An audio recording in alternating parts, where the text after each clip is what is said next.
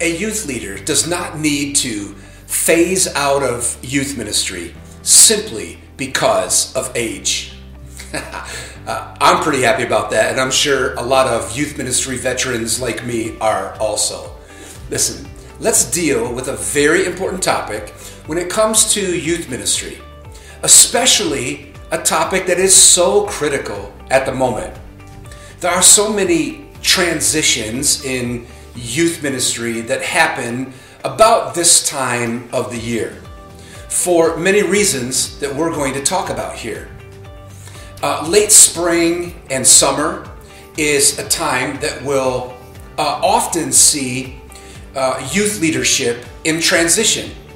So, on this week's podcast, I want to deal with uh, this transition phase in youth ministry. And I want to make sure that those transitions are God led, okay?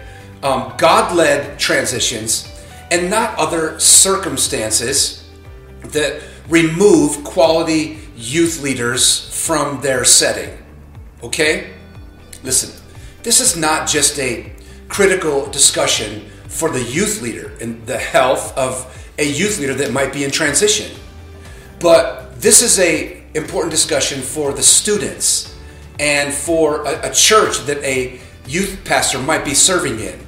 Uh, that whole longevity uh, issue because that affects their spiritual growth and their trust. Listen, sometimes external circumstances can play a major part in youth leadership transitions. And I want to make sure that youth leaders think through, listen, think through a season of transition that they might be in. And don't just make the move because of opportunities or disappointment or, you know, problem solving that's not happening, whatever, right? This is an important topic to talk about, even if it may be difficult, because oftentimes a hardship or a difficult moment in youth ministry may be a chance to make us stronger and more effective as a youth leader if we stay and solve the problems that might face us, okay? And, and, I understand there are sometimes circumstances beyond our control. I just want to be sure that leaders who may be in transition are being led by God and not circumstances. You get that? Uh, you'll see as I unfold uh, some of these um, reasons why youth leaders leave, okay? One of the main reasons I began uh, coaching in youth ministry after 37 years of youth ministry was because there are very few veterans in youth ministry. Man, I truly believe that if youth ministry will um, survive, it has to. There has to be a veteran, rookie, intermediate relationship. Okay, youth leaders have got to get past, uh, you know, moving on to other areas of ministry in the church, planting churches, or even dropping out of youth ministry altogether because of age. Okay? Man, uh, again, you're to hear me talk about that. Every week, I have these discussions with youth leaders across the country. So, a major part of what I'm doing with youthology in this ministry is specifically, okay, and, and maybe even specifically in this week's blog, is to inspire longevity in youth ministry. Okay? Listen, I know it's not easy, but let's let's deal with that topic. There are many reasons why we need longevity in youth ministry.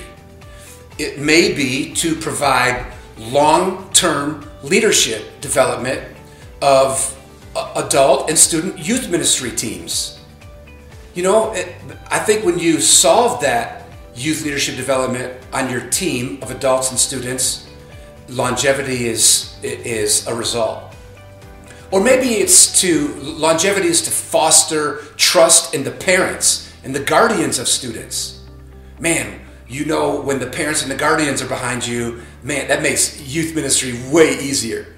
Or maybe longevity is to organize and stabilize events and programming over a long period of time, right? Or to create staged theological learning and application to students over a long period of time Maybe it's to build community in the relationships in, in, in your area with schools and uh, parachurch organizations. Or maybe longevity is just to leverage your own personal growth as a youth leader over time. Wow, that's so important to catch that one. Listen, for a variety of reasons, we need greater longevity in youth ministry. Okay, many of these and others. Unless God directs you, hear me, unless God directs you, there's no reason to leave youth work. a youth leader does not phase out of youth ministry simply because of age.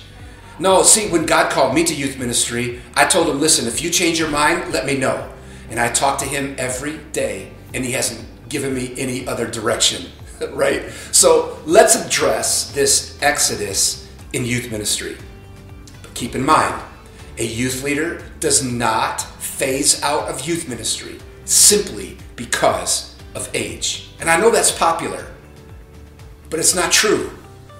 Listen, the research is hard to find, but what we have seen is about a seven to nine year average stay, career, or length of career in youth ministry. Seven to nine years.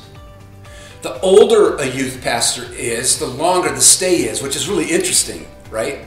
Um, especially the longer stay at a church. The older a youth leader is, the longer the stay is at a particular church. About four to six years right now um, for youth leaders who are 35 or older, four to six years at each church.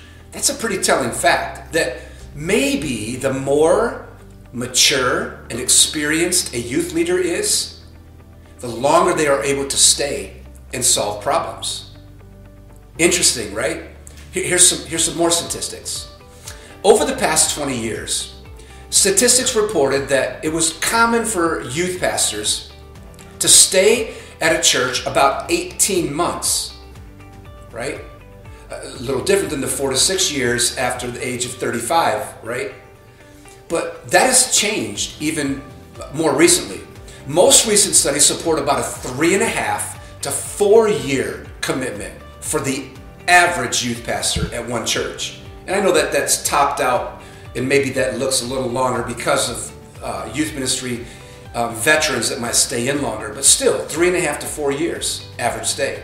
The reason we do not have great data is um, because about 72, uh, 78 to 82% of youth ministry in the country, all denominations, is done by volunteer youth leaders. So it's difficult to have find studies like that.